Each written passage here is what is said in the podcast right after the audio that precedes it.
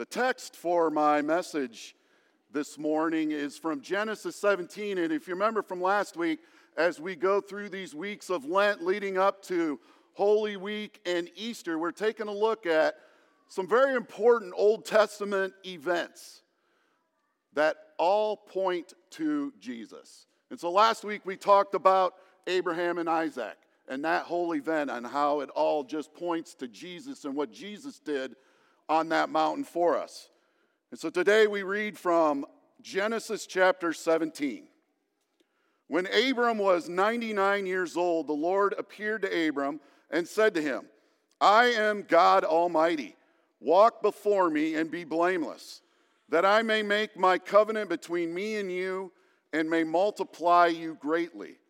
Then Abram fell on his face, and God said to him, Behold, my covenant is with you, and you shall be the father of a multitude of nations. No longer shall your name be called Abram, but your name shall be Abraham, for I have made you the father of a multitude of nations.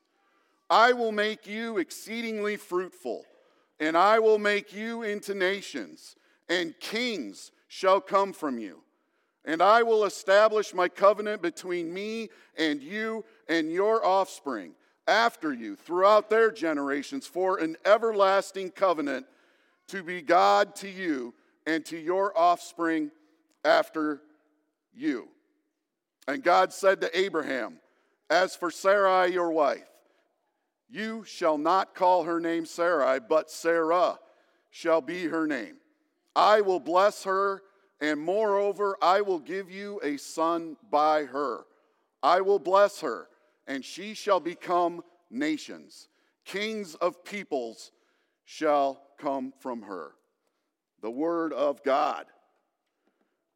And so there are in this passage, God does two very significant things that I wanted to share with you all here this morning. And the first significant detail in this passage from Genesis has to do with names. So, what's in a name? Well, in 1923, here are the most popular names for girls and boys Mary, Dorothy, Helen, Margaret, Betty, John, Robert, William, James, Charles. 2024, we're only a couple months in, and here are the top names. So, for those of you that are pregnant, here you go Olivia, Amelia, Sophia, Emma, and Charlotte. Noah, Liam, Oliver, Elijah, and Lucas. A lot different than 1923, right? But a name can be a powerful thing. It identifies, describes, and presents us, right? For all of you who have names. So I've shared this before, but I have one brother.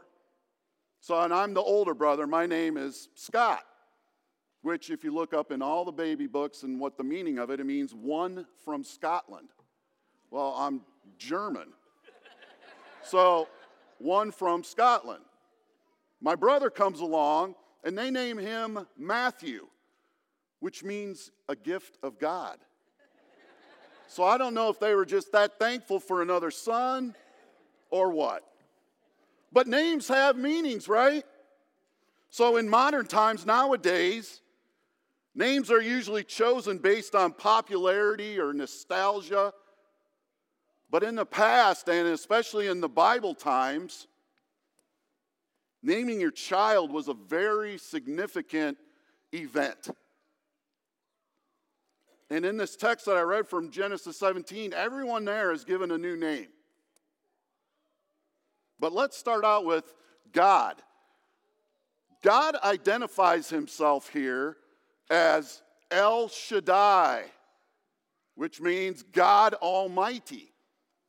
This is the first time he identifies himself as such God Almighty. You see, God was, is, and always will be Almighty, but this is the first time he identified himself when he was talking to Abram. This God, this God Almighty, El Shaddai, is the God of Genesis 1 who created the heavens and the earth, whose power extends over all things, including all creatures that he has created. Let's take a look at a passage in Psalm chapter 139. For you formed my inward parts. You knitted me together in my mother's womb. My inward parts. David, who wrote this psalm, is talking about all those things in us, those, those muscles, our heart, tendons, whatever. He formed them. He knitted you together, all of that stuff in our bodies. We're knitted together by God Almighty. I praise you, for I am fearfully and wonderfully made. Wonderful are your works. My soul knows it very well. My frame, your skeleton, even though it's covered with skin, he sees it and knows it. My frame was not hidden from you when I was being made in secret, intricately woven in the depths of earth. Your eye saw my unformed substance when you were just an embryo. God saw you and knew you. In your book were written, every one of them, the days that were formed for me, when as yet there was none of them. How precious to me are your thoughts, O God. How vast is the sum of them. If I would count them, they are more than the sand. I awake and I am still with you. Great words here written by David in Psalm 139. This is El Shaddai. This is indeed significant. This is God Almighty who knows you this well, who created you from the embryo, from the very beginning. He knew you. This is God Almighty. And He's the one that's going to do some name changing here. He changes Abram's name to Abraham, which means the father of many nations. And remember, if God Almighty is doing the naming here, this is indeed significant. And he even changes Abraham's wife's name from Sarai to Sarah, which means princess.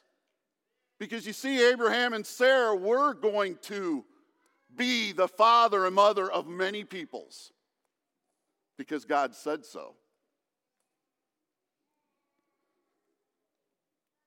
The names Abraham and Sarah, which are given by God, say something about him and his people. You see, the two of them have been blessed by God. Even in their old age, God was going to do something that, would, that seemed impossible when they were given a son, Isaac, when they were around 100. Abraham and Sarah would indeed be a blessing and would receive blessings from God. And as I said, you know, many peoples, as many stars as there are in the sky, would be blessed because of their faith in the God of the universe, God Almighty, which makes all of us part of this Genesis 17 event.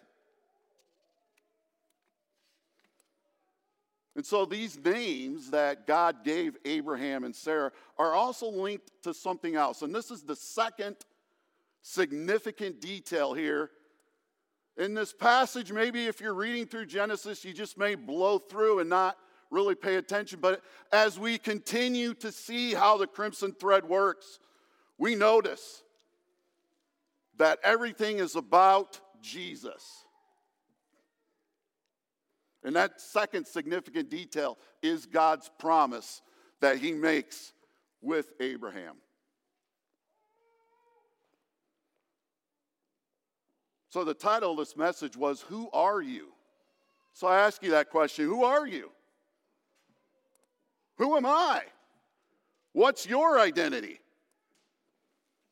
Where do Americans find their identity?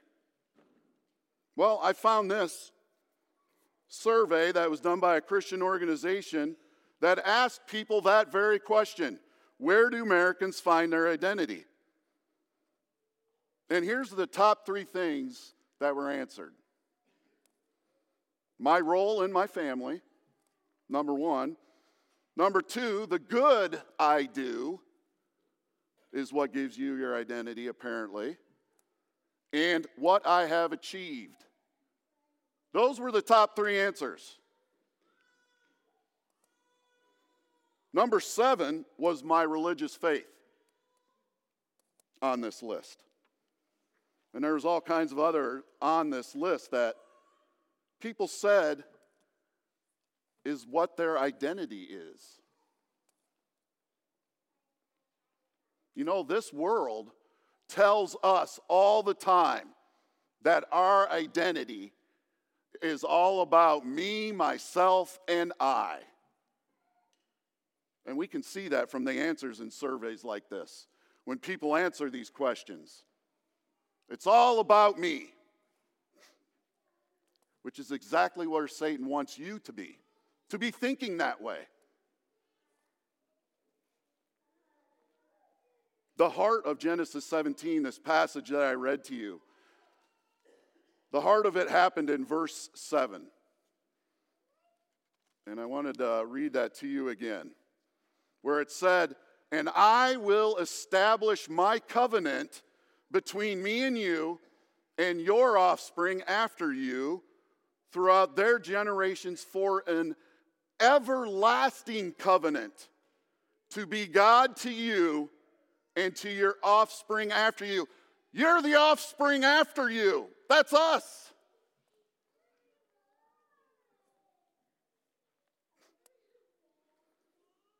This everlasting covenant, this is the heart here of Genesis 17. This promise offers God's people the gift of hope. It offers you your source of identity and where you stand in this world. You see, God chose Abraham to be the seed bearer of his people. It's just because that's what God did. He chose Abraham to be the seed bearer. And this promise that God made, this covenant that he made with Abraham, connected Abraham to Isaac, who they would have later. We talked about Isaac last week. Connecting from Isaac to Jacob to David. You see where this is going? God made this promise so his only begotten son the Savior of the world might come to us. Because you see, connected to Abraham and Isaac and Jacob and David is none other than Jesus.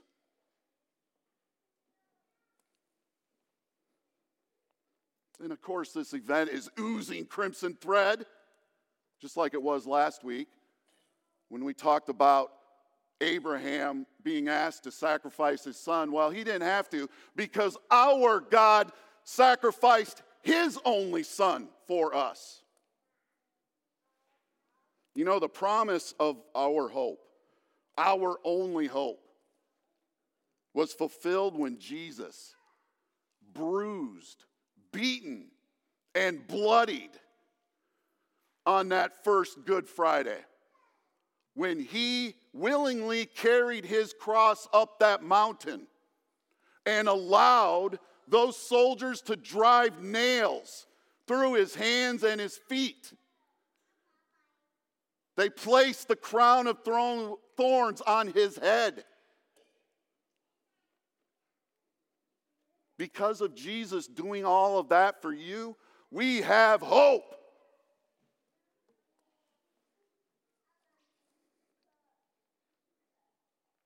And because of Jesus, we are part of this whole promise that was made to Abraham way back here in Genesis 17. This promise not only gives us hope, but it gives us our source of identity. We live in a world where everybody's confused about their identity when they don't need to be.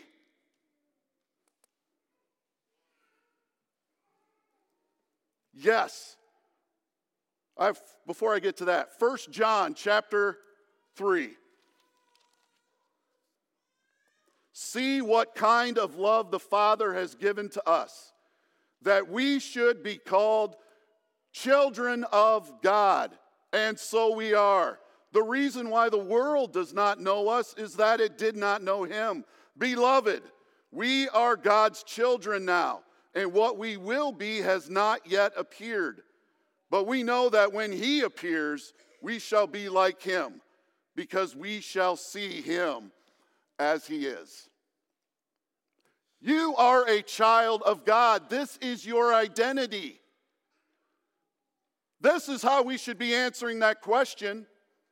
Where do we find our identity? Our identity lies in Jesus when you were baptized at the font, we were giving a very important name when the, we were baptized in the name of the Father, Son, and Holy Spirit. You can think of it like it was a tattoo on you.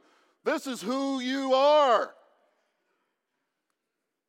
You are God's child. This is our identity. We don't need to be confused about it. And when you were baptized, you were washed clean. Your sins were washed away. Remember, that's what baptize simply means to just wash. You've been washed clean of your sin because of what your brother Jesus did for you when he sacrificed himself in your place. Because that's what we deserve. But he loved you so much that he died on that cross for you. Amen. Let's pray.